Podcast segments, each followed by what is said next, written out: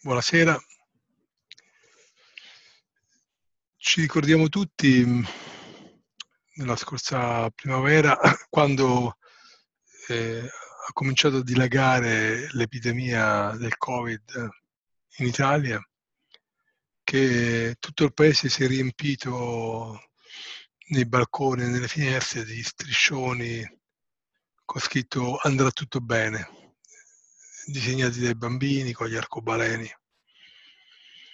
Adesso, a distanza di qualche mese, con una situazione simile, se non anche peggiore, nessuno ha più il coraggio di esporre slogan del genere. Noi allora collettivamente un po' ci eravamo illusi che le cose potessero andare diversamente e questo atteggiamento andrà tutto bene si è dimostrato alla distanza del tutto inadatto alla situazione. Anziché sperare che le cose fossero diverse come in realtà erano, forse avremmo fatto meglio essere più realisti e cominciare a organizzarci subito per non far peggiorare le cose. Ecco, dico questo non per parlare del Covid, né per puntare il dito contro chiunque rispetto all'atteggiamento nei confronti della pandemia, ma per dire come questo atteggiamento sia significativo del nostro modo di approcciare la realtà. Noi passiamo la nostra vita a cercare di evitare ciò che non ci piace, a partire dalle piccole scomodità, e poi il dolore fisico, le delusioni nei rapporti umani, la fatica, il lutto, la malattia, la morte. Desideriamo un'esistenza priva di problemi, nella quale tutto fili liscio, o più precisamente nella quale tutto vada secondo le nostre aspettative. Vorremmo una vita priva di dolore e di scomodità, nella quale i nostri desideri trovino prima o poi lo spazio per tradursi in realtà. Ma tutto ciò è impossibile. L'intera nostra esistenza è percorsa da episodi piccoli e grandi a noi sgraditi, che non riusciamo in ogni modo a evitare. Questa è quella che viene chiamata la prima nobile verità, insegnata dal Buddha, che dopo 2500 anni ancora fatichiamo ad accettare. La vita è piena di cose che non ci piacciono, che poi si presentano di minuto in minuto, anche nei più piccoli dettagli. Lo sforzo inutile che compiamo costantemente per evitarli è la principale causa della nostra sofferenza. E questa è la seconda nobile verità. La sofferenza di fondo della nostra vita è data proprio dalla nostra incapacità di accettare come normale ciò che è normale, di voler evitare ciò che è inevitabile. Questo non significa che, vita, che la vita è sofferenza e che dobbiamo per forza soffrire ma che possiamo trovare gioia, la vera gioia in quello che c'è, senza bisogno di aspettare all'infinito che le cose vadano come pensiamo che dovrebbero andare. E dunque, nella meditazione che ci accingiamo a praticare insieme, esploreremo questa nostra tendenza a, voler evitare di continuo gli aspetti sgraditi della vita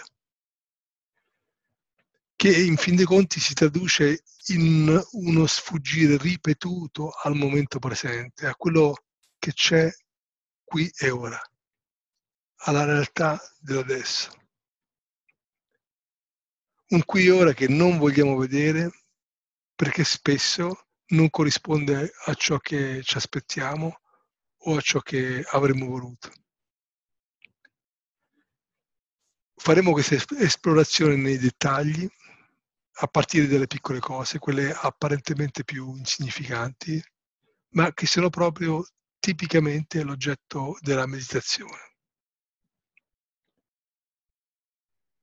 Quando siamo seduti in meditazione, operiamo di continuo degli aggiustamenti che ci allontanano dalla verità del momento presente, che ci fanno volgere altrove il nostro sguardo interiore. Osserviamolo insieme. Perciò assumiamo una postura consona alla meditazione, che sia vigile e al tempo stesso rilassata e che possiamo mantenere invariata per una ventina di minuti perché quello che cercheremo di fare è di rimanere immobili, perfettamente immobili. ciascuno, ciascuna di voi avrà già trovato la posizione giusta.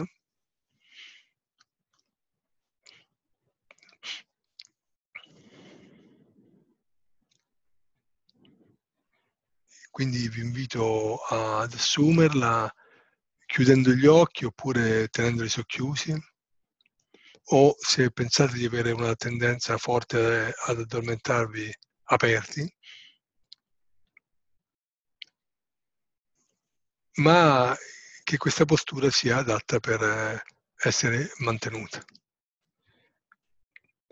E in questa postura facciamo il primo atto di adesione alla realtà, di osservazione della realtà del momento presente così com'è, ascoltando profondamente e unicamente per quello che è, senza aggiungerci nulla, il triplo suono della campana. Anche se con eh, questa connessione internet potrebbe non essere eh, sentito in modo ottimale.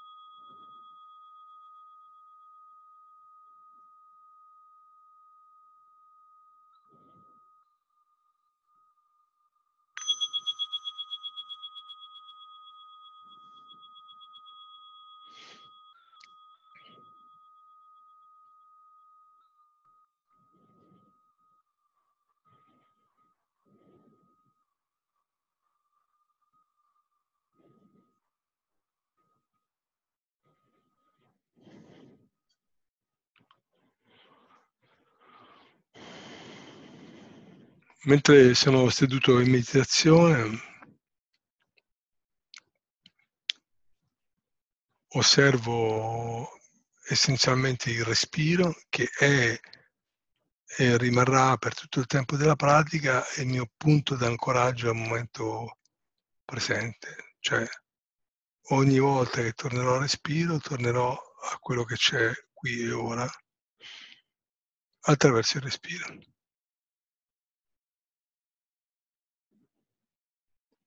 Quindi portare l'attenzione al respiro è semplice, perché il respiro è un movimento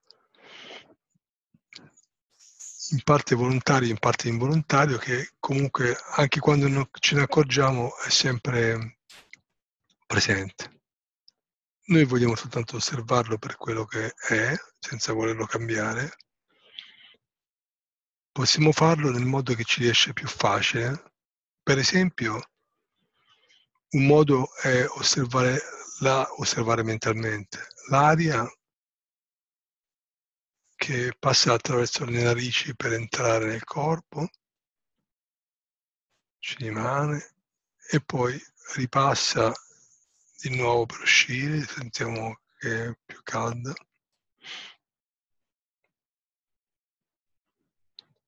Un altro modo molto immediato, molto semplice, è di osservare l'addome, la nostra pancia, che si alza e si abbassa con il movimento dell'aria. Respirazione diaframmatica.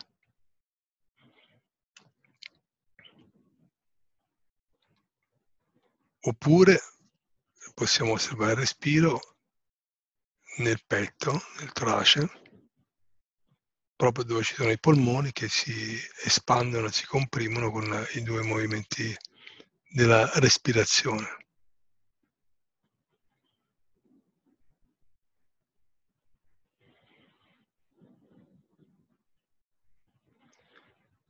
Questa è la base della meditazione, osservare il respiro per poter essere aderenti a ciò che c'è nel momento presente, nel qui e ora. Mentre, come ci siamo proposti, rimaniamo perfettamente immobili. Si muove soltanto quella parte del corpo che è impegnata nella respirazione.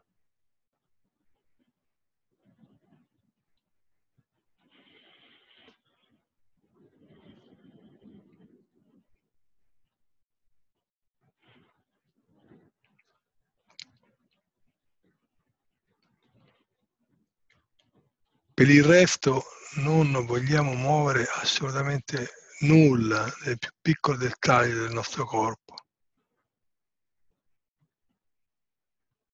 Neanche la lingua all'interno della bocca, neanche i bulbi oculari, pur sotto gli occhi, le palpebre chiuse.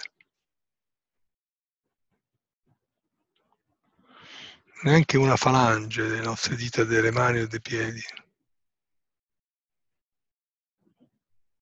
Neanche un muscolo contratto della spalla, del collo o della schiena.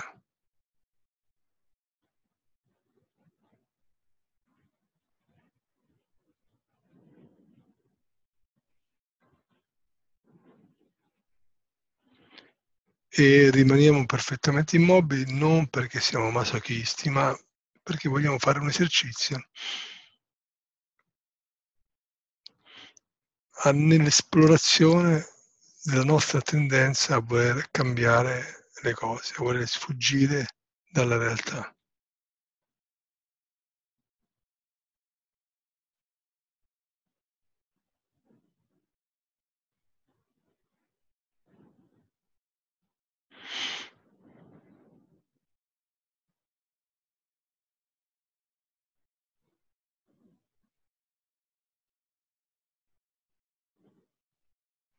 Ogni movimento che facciamo è una piccola,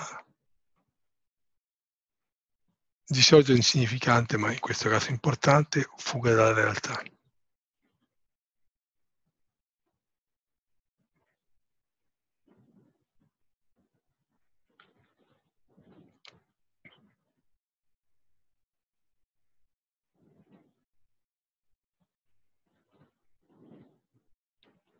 Manteniamo sempre questa attenzione al respiro, alla posizione del corpo, mentre osserviamo che non ci siano parti del corpo che si muovono o che si vogliono muovere. Questo essendo una cosa stessi, possiamo vederla.